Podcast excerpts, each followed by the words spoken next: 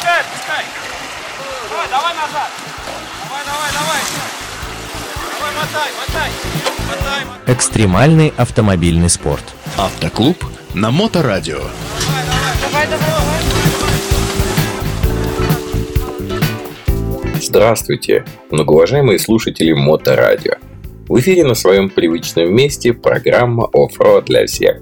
Единственная программа на радио о внедорожной жизни в стране. В студии Роман Герасимов и я продолжаю рассказывать вам о наших приключениях с командой Red Off-Road Expedition на краеведческой экспедиции полной чухлома.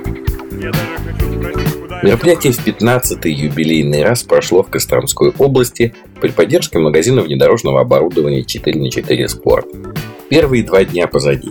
Один подготовительный и один боевой день. В первый ходовой день выполнить задание организаторов по доставке таблички с информацией к церкви у нас не получилось.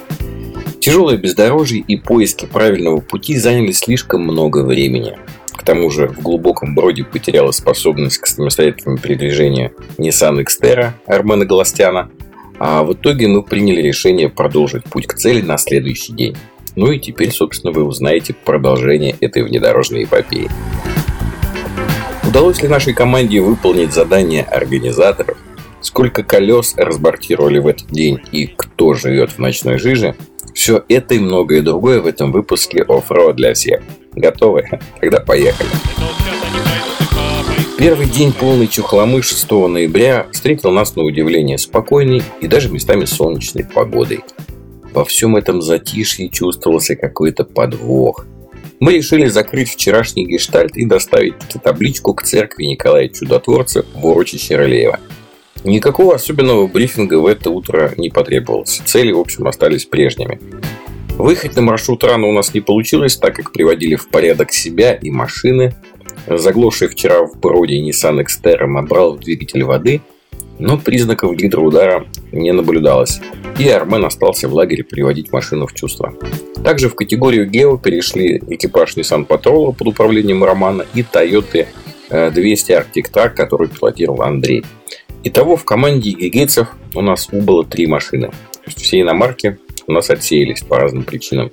И на завершении миссии, так сказать, осталась банда на патриотах.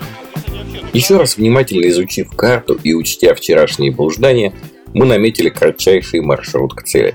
Осталось лишь воплотить. В районе обеда мы завершили долгий пробег по асфальту и уже наконец встали на долгожданные внедорожные рельсы, то есть на колею. В этот раз дорожка была более ходовая. Да, местами приходилось немного помогать себе и товарищу при помощи лебедок.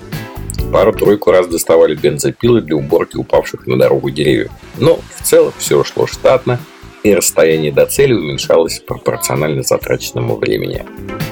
Есть своя прелесть в том, чтобы открывать старые, давно не езженные дороги. Из минусов только упавшие деревья, зато из плюсов еще не выкопанная до центра земли колея и отсутствие других экипажей. Едешь в своем ритме, получаешь удовольствие от давно нетронутой природы и тишины. Дождя с самого утра не случалось, однако земля была настолько качественно смочена предыдущими ливнями, что каждое рельефное препятствие становилось небольшой проблемой.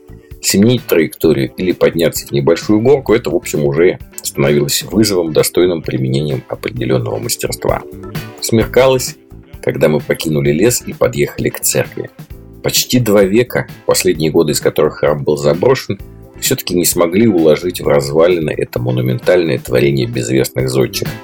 Правда, новым его, конечно, тоже не назвать, обрушена крыша, не осталось никаких деревянных элементов, значительное запустение внутри. Однако в последние минуты уходящего светового дня на фоне свинцового неба и под неустанным моросящим дождем здание смотрелось, да без преувеличения, величественно и даже загадочно. Села уже давным-давно нет, заросли деревьями и кустарником подъездные дороги. Затянуло пеленой истории, происходившее тут когда-то, и только это культовое сооружение напоминает о величии духа. Побродили внутри, в основном молча, каждый думал о своем. Ну а перед отъездом с помощью шуруповерта на входе аккуратненько закрепили ту самую табличку, которая путешествовала с нами эти два дня и которыми даже как-то уже немножко привыкли. Далее я полностью привожу текст, напечатанный на этой табличке. Если вы когда-нибудь окажетесь случайно, бог знает как, в этих краях, знаете, что информация об этой церкви вы обязаны краеведческой экспедиции полной чухлома и ее веселым и слегка ненормальным участникам. Итак, Церковь Николая Чудотворца, 1817 год, урочище Рылеева. Село известно с 1656 года, тогда оно называлось по имени построенной здесь деревянной церкви Троицким. Оно было центром родовой вотчины старинного гнезда рода дворян Рылеева. В 1596 году земли здесь получил боярский сын И.Г. Рылеев. Большинство окрестных усадеб принадлежало именно этому роду, в том числе деду знаменитого поэта-декабриста Кондратия Федоровича Рылеева. Церковь построена на средства помещика Якова Яковлевича Шипова, объект федерального значения. Обратный маршрут прокладывали на совете старейшин уже в темноте при свете фар. Вариантов было два.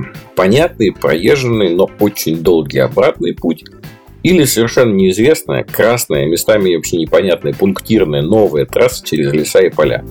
Ну и как вы думаете, какую мы выбрали? Правильно. А значит, наши приключения на этот день еще отнюдь не закончились. В темноте бездорожье даже средней сложности превращается в труднопроходимое. А когда еще не переставая идет дождь, но основные трудности подстерегали даже не в колеях и не в лужах. С ними как раз все было понятно. Где-то ходом, где-то краем, где-то на лебедке. Сюрпризы начали подкидывать машины, а точнее колеса, которые мы для пущей проходимости достаточно сильно стравили. Я не помню, кто первым был, но по очереди колеса снимали в грязи и возвращали их на диск при неверном свете фонарика. Значит, Николай, Дима с Ильей. Ну, победил, наверное, всех Ирок, потому что он сразу разул два колеса в колее. И это было бы, конечно, смешно, если бы не было так печально в колее. Если у Патриота нет силовых бамперов и порогов, поднимать его, в общем, особо-то не за что. Воистину, это была ночь шиномонтажа, каждый из которых прокачивал наши внедорожные скиллы но здорово съедал драгоценное время. А мы еще так мечтали вернуться в лагерь засветло. Вот воистину. Хочешь насмешить Бога, расскажи ему о своих планах. В итоге терпение, труд и дружеская поддержка все преодолели. И мы снова в ночи, но на этот раз с победой, вернулись в родной лагерь.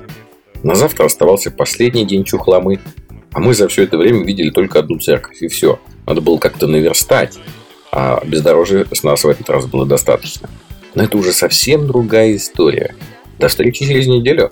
Вы слушали передачу «Оффроуд для всех» на волнах Моторадио онлайн. И с вами был ее автор и ведущий Роман Герасимов. До новых встреч в эфире. А, вы это, уже такой грязный, смотри, весь мокрый. Практики без здоровья. Автоклуб на Моторадио.